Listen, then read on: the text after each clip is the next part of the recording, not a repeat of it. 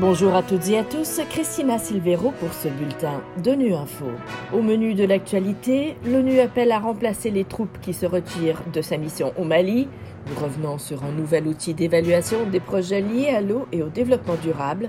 Enfin, Arthur Langerman revient sur sa collection d'images qui est à l'origine de l'expo Fake Images. Des pays contributeurs de troupes ont décidé ces derniers mois de retirer leurs soldats de paix de la mission de l'ONU pour la stabilisation au Mali, la MINUSMA. Les relations entre la mission et le gouvernement s'étant détériorées après le coup d'État de mai 2021. Pour le représentant du secrétaire général pour le Mali et chef de la mission, El Khassim Mouane, ce personnel doit être remplacé au plus vite, d'autant que la situation sécuritaire dans le pays est difficile. On l'écoute un certain nombre de pays ont annoncé leur départ de la mission pour des raisons diverses. Cela dit, le départ de pays dans le cours de la vie d'une mission est une chose normale. Les pays contributeurs de troupes ou de personnel de police ne restent pas les mêmes tout au long de la durée de vie de la mission. Il est évident que ces personnels doivent être remplacés et être remplacés au plus vite, d'autant que nous faisons face à une situation sécuritaire difficile et que nous avons des déficits capacitaires qui pèsent sur notre aptitude à mettre en œuvre le mandat pleinement sans parler d'autres contraintes qui impactent négativement le travail de la mission. Je suis encouragé de constater que certains pays se sont manifestés pour indiquer leur disposition à déployer des moyens aériens ou des troupes. Et je forme le vœu que ces efforts aboutissent rapidement parce qu'il y a des besoins de protection pressants au Mali. Il y a des besoins pressants en termes d'appui au processus politique en cours.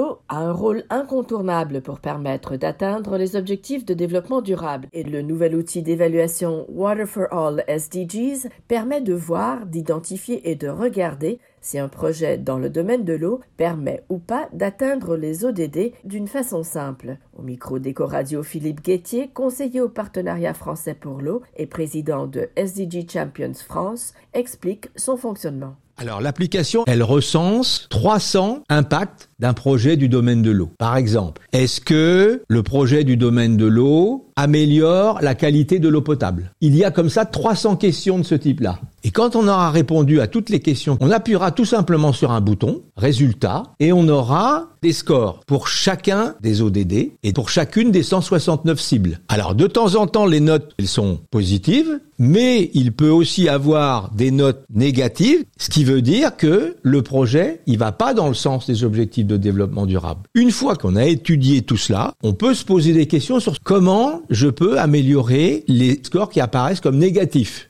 je vais améliorer mon projet et après, je pourrai à nouveau utiliser l'application et normalement, j'aurai des résultats et des notes qui seront positives. Ce qui voudra dire que je suis sûr que mon projet, il favorise l'atteinte des objectifs de développement durable.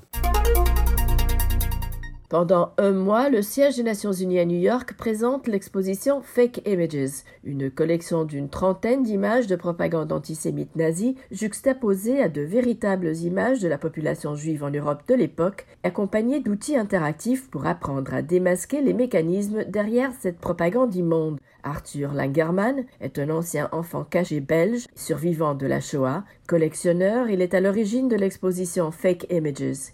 Il explique comment il a trouvé ces images au cours de six décennies. J'ai été partout, j'étais en France, j'étais au Opus à Paris, euh, à Cologne, il y avait des foires à Bruxelles. Et donc euh, j'ai demandé aux vendeurs s'ils avaient quelque chose de juif, judaïca. J'allais chercher dans le fond de leur tiroir, je trouvais toujours des dessins qui étaient horribles, qui étaient antisémites, parce qu'ils ne savaient pas eux-mêmes ce qu'ils vendaient. Puis dans les années 2000, quand l'Internet euh, est arrivé, donc c'est devenu plus facile, parce que le vendeur devenait anonyme, il pouvait vendre ses horreurs sans devoir dire qui il est. Et donc les échanges se font très facilement. Sur le net, j'envoie l'argent, il m'envoie le dessin.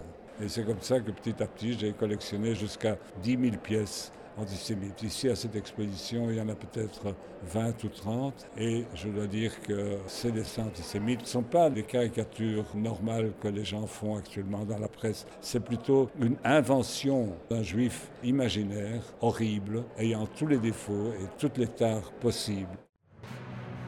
Voilà fin de ce bulletin de Nu Info. Merci de votre fidélité. À bientôt.